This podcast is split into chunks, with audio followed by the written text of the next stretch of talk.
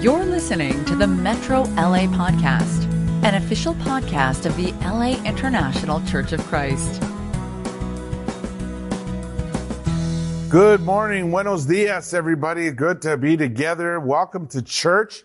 Great to have you with us. And I want to give a special welcome to, of course, my family here in Los Angeles, the mighty Metro region. And also want to welcome you, those that are watching from the Potomac Valley Church. It's great to be together. This is kind of a dual service for us that we're both spending time together in worship and study of our Bibles.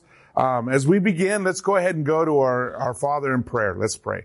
Father God, we thank you so much for this time to be able to worship you, this time to be able to learn from you, this time to be able to open up our Bibles, God, and learn from you. God, please help us to open our hearts, open our minds, open our eyes and see the things that you want us to see. Open our ears and hear what you want us to hear and understand. We pray, Father, that you would bless our time together and our study. And all this we pray in the name of your Son, Jesus. Amen. So it's great to be together, and I want to give a special greeting to those of you watching from the Potomac Valley Church, and you know I'm so grateful for Will Archer. What an incredible evangelist he is! I think he's one of the most creative, innovative, cutting edge evangelists out there. Not only is he smart, but he's also super creative, and I love our friendship, you know, and I'm glad that we're kind of partnering up and working together on some projects here to get the gospel out. And also to help our church really shine in our cities, in our areas. You know, I've thought a lot about this week's sermon and prayed a lot about it. So much has been on my heart this week. It's been a very emotional week for a lot of us. And so I thought, you know what we do when we're not feeling right or we're hurting or we're feeling bad? We go to our doctors, right? We go to the doctor. This week, I officially became a patient of Dr. Doug Weber. I'm super excited about that. I can actually talk to my doctor and get to know him. But we all have one doctor in common, Jesus. He is the great physician. And yes, it's one of the titles he was called. You know, in fact, it was quoted. Luke, who was also a doctor, wrote this in his gospel. And he said to them, "Doubtless you will quote to me this proverb, 'Physician, heal yourself. What we have heard you did at Capernaum, do here in your hometown as well.'" Of course, Jesus had healed so many people. So he was in a sort a physician because he'd helped so many with their ailments, with their physical sicknesses and physical needs. And of course, Luke, the doctor, highlights that, who Jesus was. That he wasn't just somebody who cared about the spiritual needs, but he also cared about the physical needs. In fact, Jesus was what we would call today holistic, right? He thought about the whole person, their soul, their spirit, their emotions, their body, their mind, their physical well-being. And you see that through so many of the scriptures. Somebody once said, if you want a good life, you need to make sure you have a good lawyer, a good mechanic, a good dentist, and a good doctor, right? Then you can have a good life. I would add to that, you got to have a good minister too. But those are the keys. Why? Because we all have problems and we all have challenges and we all face difficult times in our lives. And you have to have those people to be able to rely on and turn to. Certainly this week and last week have been incredibly difficult. And I know that for many of us, it has brought up painful memories of our experiences in the past. And it's been a very emotional and difficult time. And for others of us, it's been very painful to go there, to ask, to listen, to face things that maybe we hadn't faced, or to recognize a problem that we had not recognized before. And even the dialogues that we've been having and the discussions, I know for some it's therapeutic and it's a beginning. Others, it's a scary thing, but it's also a beginning, towards healing and towards being where we need to be and being able to face all the ugliness that has been in our history. And obviously that's why people are marching and people are so upset because they're just fed up. They're just tired of this. And that's why even some of us who are strong disciples, we've had to really quench and work with our rage and the feelings that we have that have come up. This is not even just an American problem. This is spread around the world. Of course, racism and prejudice is not unique to the United States of America. It's a human problem. But even the atrocities that have happened in the murder of George Floyd has outraged people all around the world. I mean, the whole world is watching us and what we're doing and how we're handling it and how we're going through from, and different languages, different continents, different cities around the world. And, you know, I think that what has really stood out to me this week is how much it has brought up of past hurts and past feelings. And so many, I mean, millions have tried to just stay positive, stay hopeful. But, you know, when hope's deferred, it does make the heart sick. And in fact, closer to the translation, it is repulsive to us. There's few things so painful and so frustrating as hope deferred. And so many people are feeling it. So many people are feeling it. And that's what George Floyd represents, and his cruel death represents for so many of us, working through these feelings of, are you kidding me? Again. And it's so real. And it's so there. You know, when I feel all these things and I go through things and numerous times in my life, things I've been through, and especially these last few weeks, it's so good to be able to turn to Jesus. It's my doctor. It's my heart doctor. It's my soul doctor. He's my spirit doctor. And he said, in this world, you will have trouble, but take heart. I have overcome the world. Jesus overcame this world. The world with its fear, with its pride, with its selfishness, with its judgmentalism, with its cruelty, with its ugliness. And I've seen it. I've been all over this world. And I've seen the worst neighborhoods on this planet. And I've seen the worst that poverty does to people. I've seen how racism hurts people. I see how hatred and fear affects everyone. I know how messed up this world is. I grew up in the middle of it all. When I became a Christian, Jesus is the one that healed me and the one that set me free and helped me to start over and helped me to have hope again. And also, when I'm lacking hope, I have to go back to him. I got to get back on my knees and reconnect with him, because he is my hope. And God is our hope, not the world and not the people of the world. Jesus, the great physician. So I want us to just think about this today before we take communion. I want us to think about and focus on Jesus, our physician, our doctor.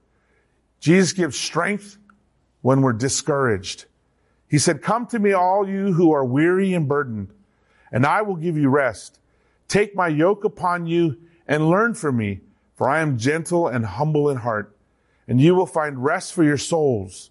For my yoke is easy and my burden is light. You know, for years, I didn't understand this scripture.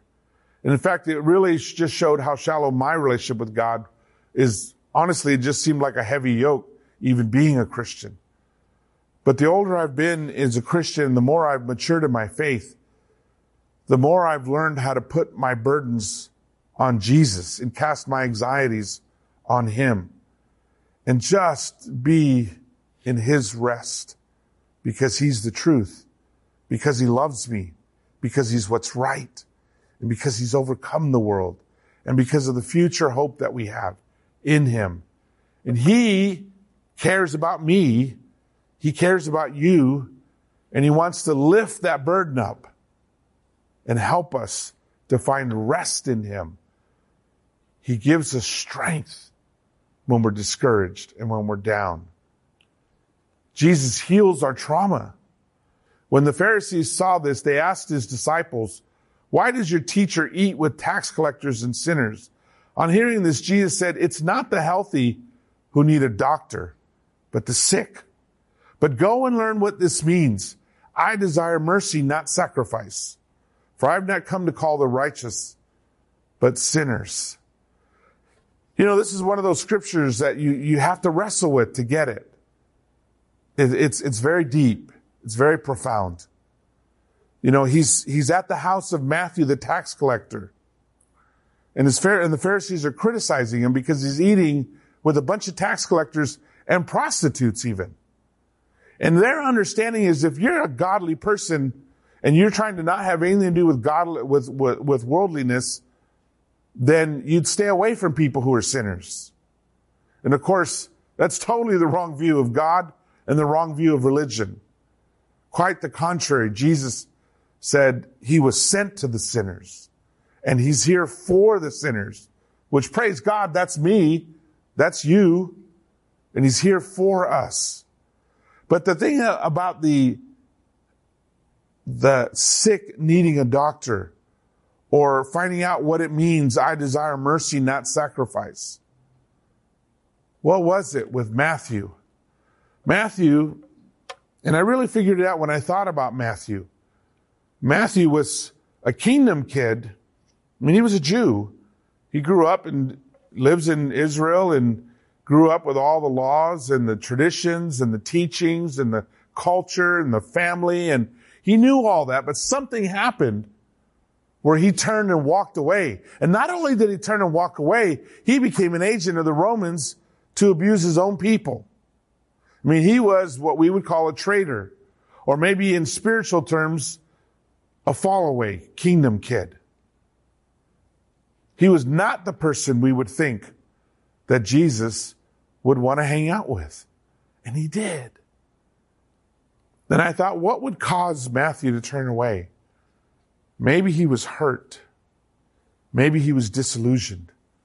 Maybe he got abused. Something intense, something traumatic, some kind of trauma happened to cause him to not just walk away, but turn against. And normally he would be written off and nobody would have anything to do with him again. But here's Jesus, the great physician, reaching out and loving Matthew. That's all he needed, was somebody to believe in him, stick with him, and help him get through his trauma, whatever it was. And we know Matthew became one of the great evangelists who evangelized the Middle East and started churches all over the world. And we're so thankful for his leadership and his gospel. But that took somebody healing his trauma. Jesus heals the broken hearts. He heals the brokenhearted and binds up their wounds. You know, when we get hurt, when we get abandoned, when we get betrayed, it breaks our heart. And I'm not talking about the world. I'm talking about in the kingdom of God. Or even more specifically, in the church. When somebody hurts us, it breaks our heart. Because just like somebody young falling in love, we jump in hands and feet. And there's no hurt like a hurt from somebody in the church. But even that, Jesus heals. And I don't think you can be around very long, maybe more than a year, and you're going to get hurt by somebody. Because the church is evil? No, the church is still the bride of Christ. It's still the body of Christ. It's still his holy nation and royal priesthood, but it's full of people, and people have issues, and people are sinners. So people get hurt. And so it takes great mercy, patience, and it takes Jesus to keep us together. Jesus heals the broken hearts. He heals our hearts. Jesus gives strength when we're weak. He says, I can do all things, Paul said, I can do all things through him who strengthens me. You know, a lot of times we feel weak sometimes. I just don't know that I can do this. You ever felt that? I know you have. And that's why we need to turn to Jesus. And he strengthens us. He gives us the strength that we need. And that's okay. When those times where you feel like, I can't do this anymore, or I can't get over this, or I'm just mad and I can't work through it, or I can't get my heart right about this, or I can't forgive this, or I can't, any of those. What that should tell us is, I got to get on my knees and I need to pray and I need to fill back up with Jesus. I need Jesus, because Jesus gives us strength when we're weak. Why?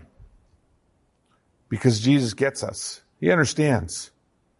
In Hebrews chapter 2, it says, in bringing many sons and daughters to glory, it was fitting that God, for whom and through whom everything exists, should make the pioneer of their salvation, that's Jesus, perfect through what he suffered. Both the one who makes people holy and those who are made holy are of the same family. So Jesus is not ashamed to call them brothers and sisters. You see, he's saying he can call us brothers and sisters because we've been through the same journey. He came down and he lived a life full of suffering, just so he could call us brother and sister. And here's the wildest scripture, maybe the most outrageous scripture in the whole Bible. The pioneer of our salvation was made perfect through suffering. He wasn't perfect until he suffered. But by suffering, he then related to us. He understood us. He got us. And of course, this isn't perfect as in flawless. This is the Greek perfect. Perfect as in fully developed and fully mature. He was the perfect Savior because he suffered. And he could understand what suffering is like. So Jesus is not ashamed to call them brothers and sisters. He gets it. It's why people who come back from war, they're so close to their platoon, to their war buddies, because they have suffered together. And it has bonded them. And Hebrews 2 says, since the children have flesh and blood, he too shared in their humanity. He left being God and became just a person, just like us. So he would feel everything we felt. So he'd go through disappointment, yeah, he felt it. Feeling betrayed, yeah, he felt it. Feeling abandoned, yep, he felt it. Feeling hurt, he felt it. Feeling disappointed, he felt it. Disillusioned, yep. All those things. He became just like us, to know what it's like to be human. And for this reason, we had to be made like them. He had to be made like them, fully human in every way, in order that he might become a merciful and faithful high priest in the service to God. You know, that he would have the mercy he needs for us, to put up with us, to help us through our difficulties. Because sometimes, you know, we run out of patience with each other. And sometimes we're like, just get over it. Come on, get going. When somebody really needs to hear compassion and empathy and mercy.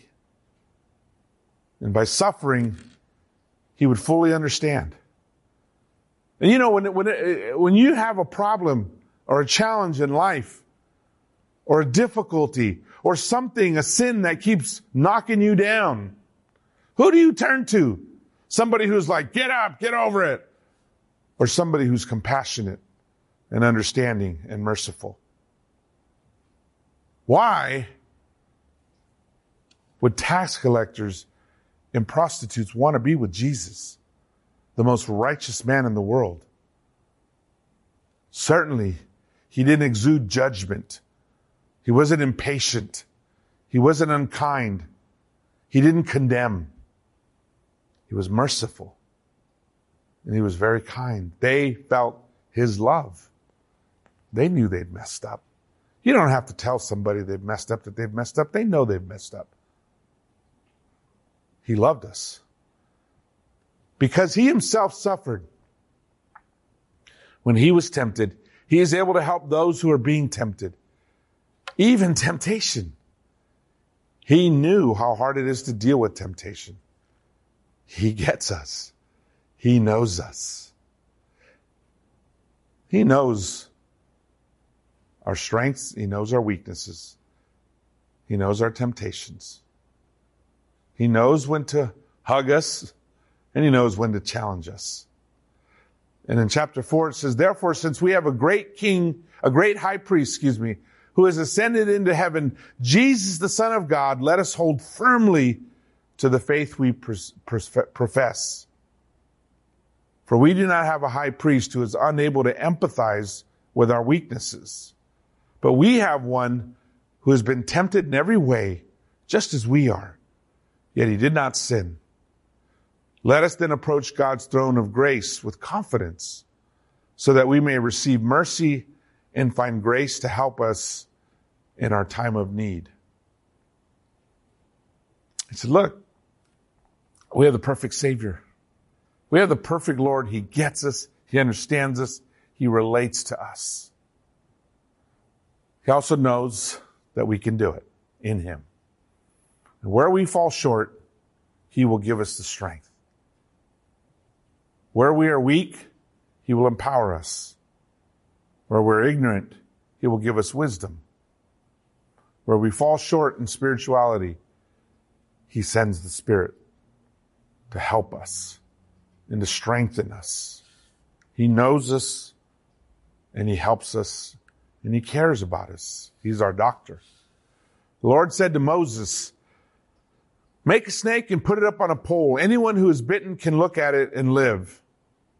The situation was, the people had complained, and they were one of the many rebellions when they had left Egypt, and they were critical of Moses and Aaron and their leadership. And God struck them, humbled them, with snakes attacking them. And so God tells Moses, make a snake, put it on a pole. Anyone who's bitten can look at it and live.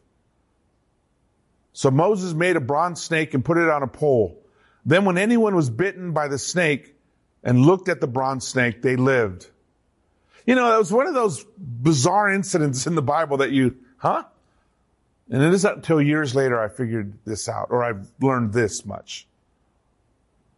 Literally, he had to carve out a snake, stick it on a pole, hold it up.